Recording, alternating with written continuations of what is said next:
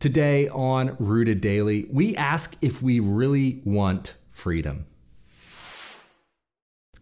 Welcome to Rooted Daily, the podcast where in 10 minutes or less each day we root you in the Bible so you can grow with God. I'm Brandon Levy, and today we're talking about what true freedom is and if we really want it.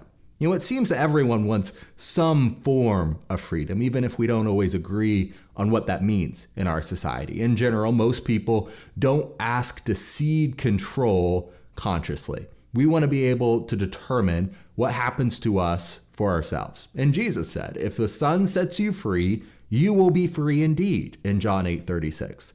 But free from what exactly? You know, lots of people are concerned with being freed to pursue life, liberty, and the pursuit of happiness, whether that's freedom from a tyrannical, unjust government, or from financial bondage, or from an unsatisfying life. We say we want freedom, but do we really? You know, Paul wrote in Galatians 5, it is for freedom that Christ has set us free. Stand firm then, and do not let yourselves be burdened by a yoke of slavery. We have an opportunity to be truly free, and it's a freedom greater than anything protected by a constitution or declaration written by a person. Jesus came to seek and save those who were truly lost and to loose them from their chains of sin. That's why he came. That's why he died. And that's why he rose from the grave. It is the single most important thing that Jesus could do for us.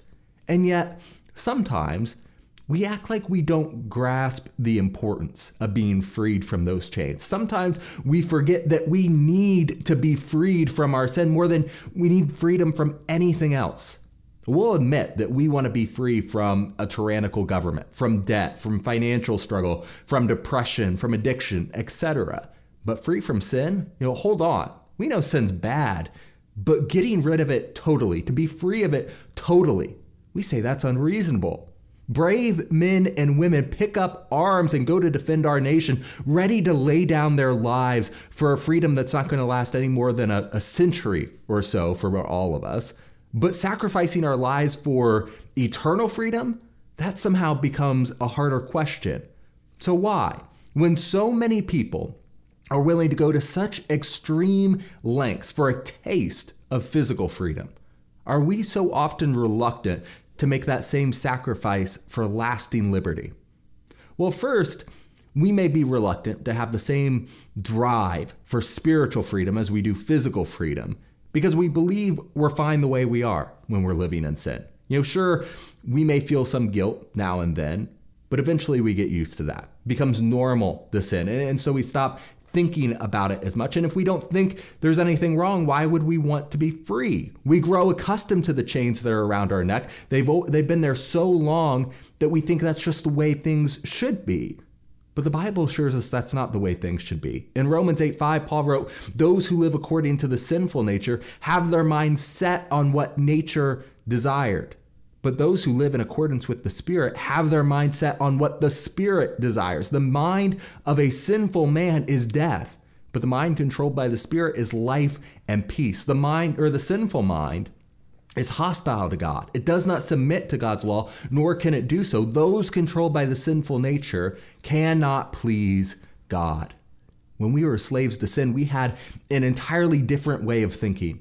We became accustomed to what we were doing because we only wanted what our basest instincts desired. If we're going to develop a craving for the spiritual freedom that Christ offers, we need to understand that bondage to sin is not okay. Others, though, they know they've sinned. They don't like it, but they don't thirst for freedom because they think their chains are lighter than the guy sitting next to them. So, second, we don't think we need to be freed because we've fallen into the trap of believing that our chains aren't as burdensome as someone else's. Maybe from all outside appearances, we're good people. We haven't ended up on the FBI's most wanted list for sure. We're stable. Life's good. And in a world where we see so much blatant immorality, we convince ourselves that we're above the fray. We start to look around and see people who have really sinned, Their chains, they have to be heavier than mine, right? And if that's the case, do I really need to be free? Do I need any help being freed? Unfortunately, for those sitting comfortably in this category, God hasn't established that kind of hierarchy of sins. All of it is ugly to him, all of it is incompatible with his nature. Habakkuk may be a book that we, we don't cite too often, but it lays it out clearly there in chapter 1, verse 13. It says, Your eyes are too pure to look on evil. You cannot tolerate wrong, speaking to God. God cannot abide with evil. And so you cannot enter God's presence with your chains still around your neck, no matter how insignificant or light you think those chains are. Third, we may not be passionate about the fight for spiritual freedom because we don't think freedom is something that can be granted to us. Maybe we assume it's something that we have to somehow muster up the strength for ourselves. Maybe we think that we're just so far gone that there's no help left.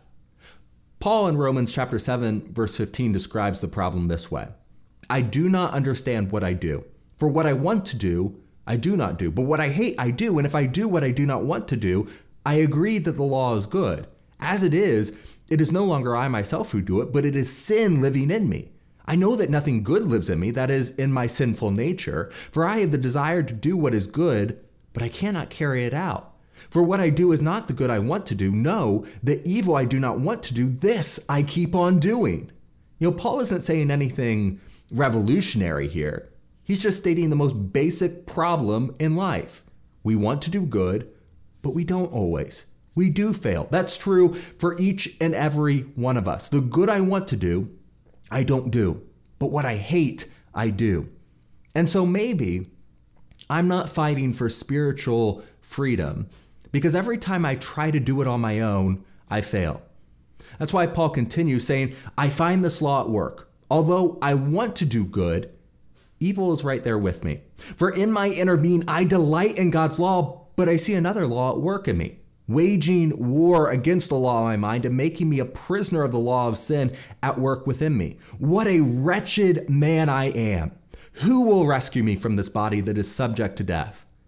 Thanks be to God who delivers me through Jesus Christ our Lord. When it comes to sin, like Paul, I need to admit I have a problem. If I don't, I'm going to keep making excuses. I'm going to keep ignoring. I'm going to keep pretending that I can fix my sins on my own. That won't work. And eventually, I'm going to have to say, What a wretched man I am. I'll ask how someone like me could ever be free from that debt, just like Paul did. In Romans chapter 6, verse 4, it tells us, We were therefore buried with him through baptism into death, in order that just as Christ was raised from the dead through the glory of the Father, we too may live a new life. For if we have been united with him in a death like his, we'll certainly also be united with him in a resurrection like his. For we know that our old self was crucified with him so that the body ruled by sin might be done away with, that we should no longer be slaves to sin because anyone who has died has been set free from sin. When we die to our sins, when we're buried with Christ, our chains are released. The question for us then is do we truly want that freedom? That'll do it for this episode of Rooted Daily, and I'm looking forward to sitting down and talking with you next time. Hey there, thank you for listening through this episode of Rooted Daily. We think it's so important that you grow with Christ continually, using the Word of God as your only foundation. That's why we release these episodes every weekday so that you can root yourself daily in the Bible. Make sure to subscribe to the podcast on your favorite app so you don't miss us. And if you think a friend would benefit from hearing this good news, hit the share button. Most importantly, if you're ready now to take the next step, repent, be baptized, and hand over your life to Jesus, shoot me an email to brandon at rooteddaily.com.